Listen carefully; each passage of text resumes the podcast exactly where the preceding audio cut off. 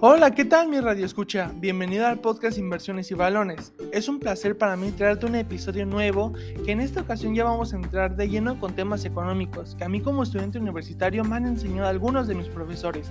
Y claro, es un gusto compartirte un poco de lo que he aprendido. Yo espero extenderte un poco de mi conocimiento a lo largo de mi carrera universitaria y espero este tema sea claro y breve. Sin más que añadir, vamos a empezar con el tema de los oligopolios. ¿Qué son? Muy bien, son una estructura de mercado en donde existen pocos competidores relevantes que cada uno de ellos tiene una cierta capacidad de influir en el precio y cantidad del equilibrio. En el oligopolio los competidores cuentan con poder de mercado, pero a un nivel inferior que en el caso del monopolio. Esto ya que en vez de haber solo un oferente, existe un pequeño grupo de compañías. Algunas de las características que comparte esta estructura son las siguientes. En primera instancia hay un pequeño grupo de productores. Por lo tanto, estos pueden influir sobre el precio y cantidad del mercado. Además de que son interdependientes estratégicamente hablando y suelen haber barreras de entrada para los nuevos productores. Por otro lado, el producto ofertado puede ser indistintamente homogéneo o diferenciado. Algunas ventajas y desventajas del oligopolio son las siguientes.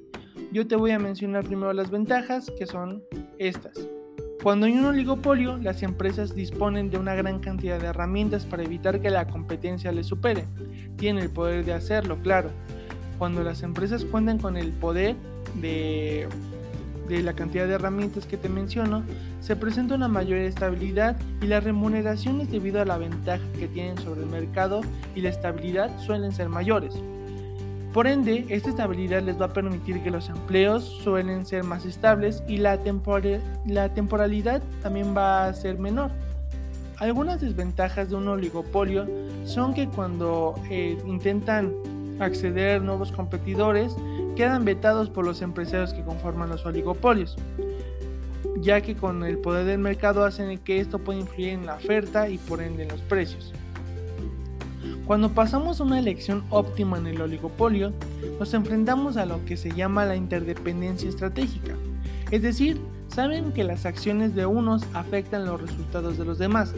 Así, por ejemplo, si mi competidora decide aumentar su producción, probablemente el precio del mercado caerá y esto afectará negativamente a mis utilidades. Por el contrario, si mi competidora reduce su producción, esto podría tener un efecto positivo en mis utilidades. La interdependencia estratégica hace que las decisiones que tome cada una de las empresas afecte al resultado final del mercado. En general podemos encontrar tres escenarios básicos de un oligopolio, que es el líder, el líder seguidor, elección simultánea en cantidades y por último la elección simultánea en precios. Para comenzar con el líder seguidor, es en el caso que tenemos una empresa generalmente la más grande o antigua, elige primero la variable clave, que es el precio y la cantidad, y luego la otra, eh, la otra y las otras empresas hacen su elección. Así, por ejemplo, en el mercado tecnológico podemos observar que IBM es una empresa líder que sus decisiones marcan la pauta para las decisiones de producción y el precio de las empresas competidoras más pequeñas. La toma de la decisión óptima en este escenario competitivo se refleja en el modelo llamado de Stackberg, en donde el líder toma en cuenta la posible reacción del seguidor ante el nivel de cantidad o precio que decide elegir. Pasamos con la segunda que es la elección simultánea de cantidades. También conocido como un modelo de Cournot, acá las empresas deciden al mismo tiempo la cantidad de producir sin que exista un valor dado. En este caso, las compañías maximizan sus beneficios dadas las expectativas o pronósticos que tengan de las decisiones de producción de las otras. Y por último tenemos la elección simultánea de precios, que también se conoce como el modelo de eh, Bertrand, que en este caso las empresas también eligen de manera simultánea y, los, y el resultado final se acerca a la, a la competencia perfecta cuando las firmas venden productos muy similares, es decir, homogéneos. ¿Hay tipos de oligopolio? Claro que hay tipos. En este caso te voy a mencionar algunos de ellos. Tenemos un oligopolio natural, que este se da cuando las pocas empresas pueden competir en el mercado por ciertas condiciones naturales como el aprovechamiento de la economía de escala o la demanda que, eh, que confrontan. En el oligopolio legal se presenta cuando las barreras de entrada son colocadas por protecciones otorgadas por el Estado o el gobierno. Estas barreras eh, pueden ser subvenciones, subsidios, privilegios, concesiones o cualquier tipo de ayuda para evitar el ingreso de competidores al mercado. Y por último tenemos al diferenciado. El oligopolio diferenciado se produce cuando las empresas compiten en esta industria que producen productos diferenciados que no se comportan como sustitutos de otros, pero no son sustitutos perfectos, cabe aclarar.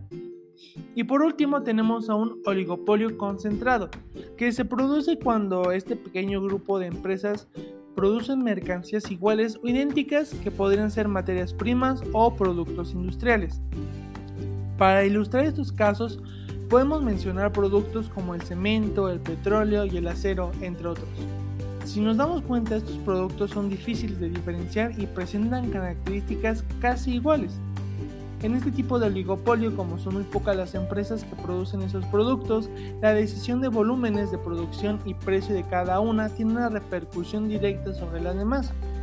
Para darte un ejemplo más claro y en nuestro país de origen, en México, en un caso de oligopolio, el mercado de minoristas está dominado por Walmart, Chedraui, Comercial Mexicana y Soriana. Dichas empresas concentran el 80% de dicho mercado.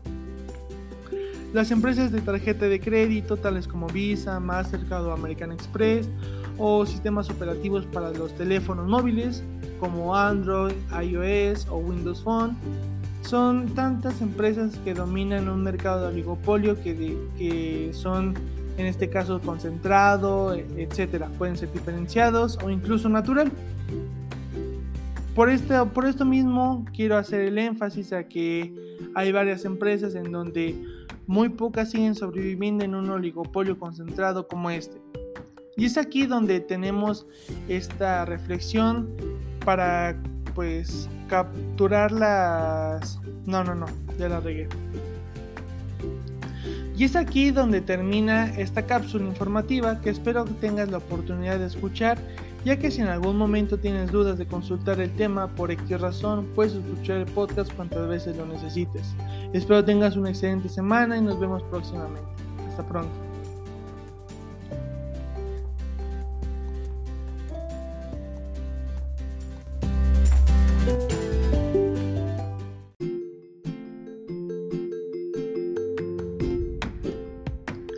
Y es aquí donde termina esta cápsula informativa que espero que tengas la oportunidad de escuchar, ya que si en algún momento tienes dudas de consultar el tema por X razón, puedes escuchar el podcast cuantas veces lo necesites. Espero tengas una excelente semana y nos vemos próximamente. Hasta pronto.